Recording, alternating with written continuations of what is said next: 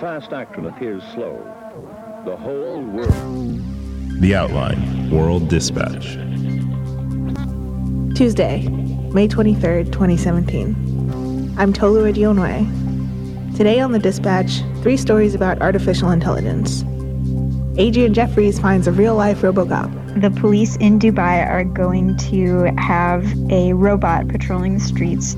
We look for a solution to biased machine learning. And so the question is can you train the model in a more informed way? And Rollin Bishop looks at where Google is taking a really hard game. Google's AI is still playing Go. Here's the dispatch. The future. According to Gulf News, the city of Dubai is introducing the newest member of its police force this week. It's a 5 foot 5 inch, 222 pound android that will start patrolling the streets on May 24th. Adrianne Jeffries is here with me on Skype right now to talk about it. Hi, Adrianne. Hi, Tolu. So please give me the story about this Robocop. What's going on? So, this week, the police in Dubai are going to have a robot patrolling the streets in quote high density communities. And it is a robot that looks like a five foot tall five, or five foot five inch tall human. It's pretty, uh, it's pretty human like. It has a face. Um, in press photos, it's wearing a police hat and then it has arms uh, and it can shake hands and speak in six languages um, and it's supposed to be kind of like a a community sort of policeman or policewoman what have you and is this the first you know like machine of its kind to be used in this way it's not really the first time police have used a robot. Um, first of all the I, the word robot is super broad. It can mean you know like a small remote controlled car that police in Israel use or you know in in ways that you wouldn't equate with like a robocop who like looks like a police officer. Although there are uh, police robots that are being developed that do look like that um, the dubai model is really kind of the first that will be like a movable android human looking police robot that interacts with people on a daily basis. Should we be worried? So every time there's some kind of robot in the news, people kind of have this reaction of like, oh, it's Skynet and the Terminator and dystopia. And I'm definitely one of the people who is guilty about that. But I do think in this case, that it is justified to not just treat it as news about technological advancements in policing. Dubai is an extremely strict place. There are laws against uh, kissing in public, for example. Um, it's also illegal to strike. And there have been uh, stories about how bad labor conditions are in Dubai for migrants. So you could imagine this kind of police robot is being used to enforce uh, conditions that um, people in the rest of the world would think, you know, are not humane. Mm-hmm. Um, the robots have cameras and they're supposed to be able to help scan faces to identify uh, offenders. And you could easily imagine that if, say, workers were striking, this camera could come record what was happening and document people's faces for arrest later. And eventually, the head of the um, sort of like future looking technology center of the Dubai police said that their hope is to have 25% of the force be robots by 2030, you could imagine that they start making arrests or that they start interacting with people in more ways in more places. And I do think the fact that it is in such a strict country where some of the laws are in direct opposition to what we think should be allowed here in the US, um, that it's should be concerning for Americans. Yikes. yeah, although I said in the piece they don't have guns yet, so that's good.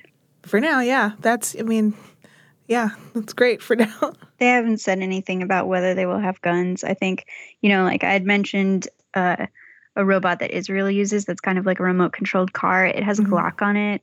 There are robots that police the border between North Korea and South Korea, and they have guns.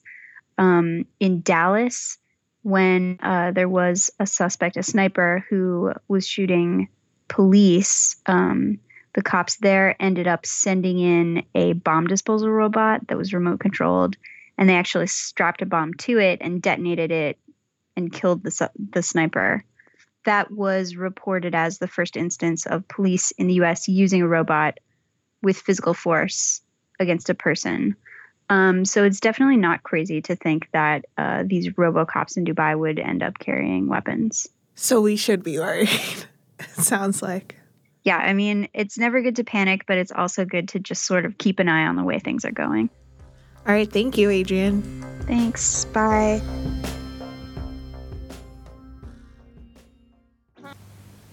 The future.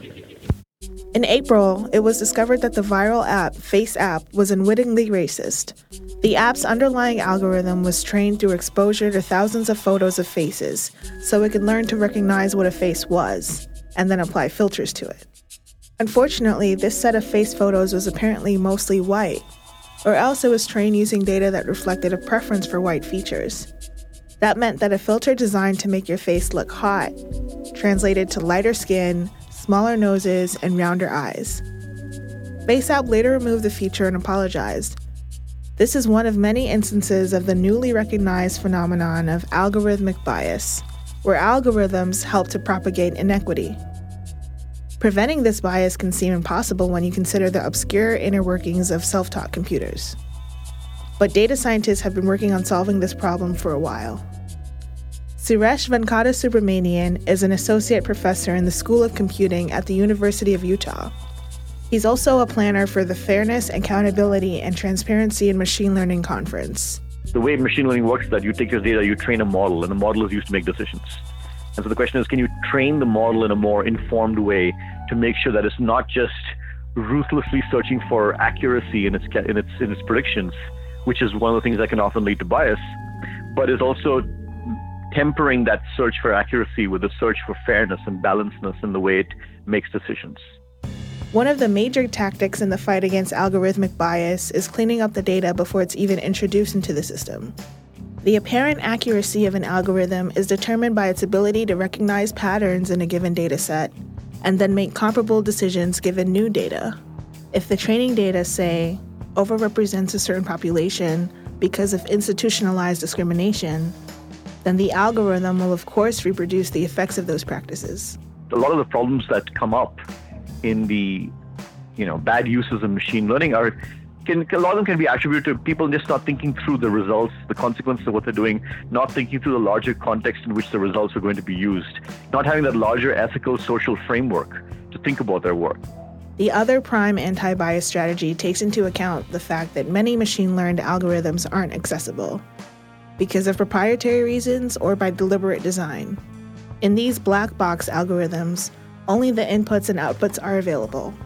What's actually going on in the program is opaque. So, some institutions have begun to make open calls for more transparent algorithms. The Association for Computing Machinery released a list of principles for algorithmic transparency and accountability and the Institute of Electronic and Electrical Engineers is currently working on a set of guidelines of their own. Big name companies like Microsoft and Google have installed anti bias measures in the form of ethics boards. But at smaller companies, the responsibility for fairness can rest solely upon the engineers, who aren't necessarily considering these matters. By speaking to the scientists who are designing the systems, these groups hope to bypass the bureaucracy and impress the need for considerations of fairness directly onto the source.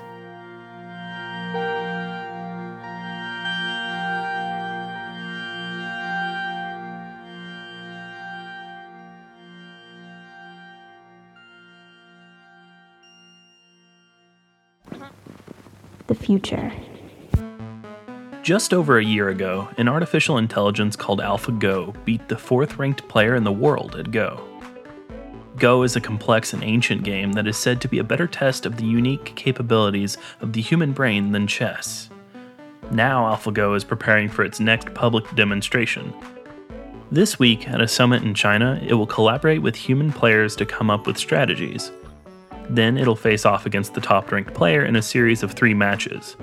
If it wins, it will have shown that its underlying algorithms are ready for something more than a game. AlphaGo is the product of DeepMind, which in turn is owned by Google's parent company, Alphabet. DeepMind's experiments with Go are designed to bring us closer to designing a computer with human like understanding that can solve problems like a human mind can't. AlphaGo is our program to actually try and crack Go. The number of possible configurations of the board is more than the number of atoms in the universe. DeepMind's experiments with Go are designed to bring us closer to designing a computer with human like understanding that can solve problems like a human mind can. Programming a computer to do this is basically impossible, so DeepMind took a different approach, using machine learning to analyze Go matches and teach itself the game.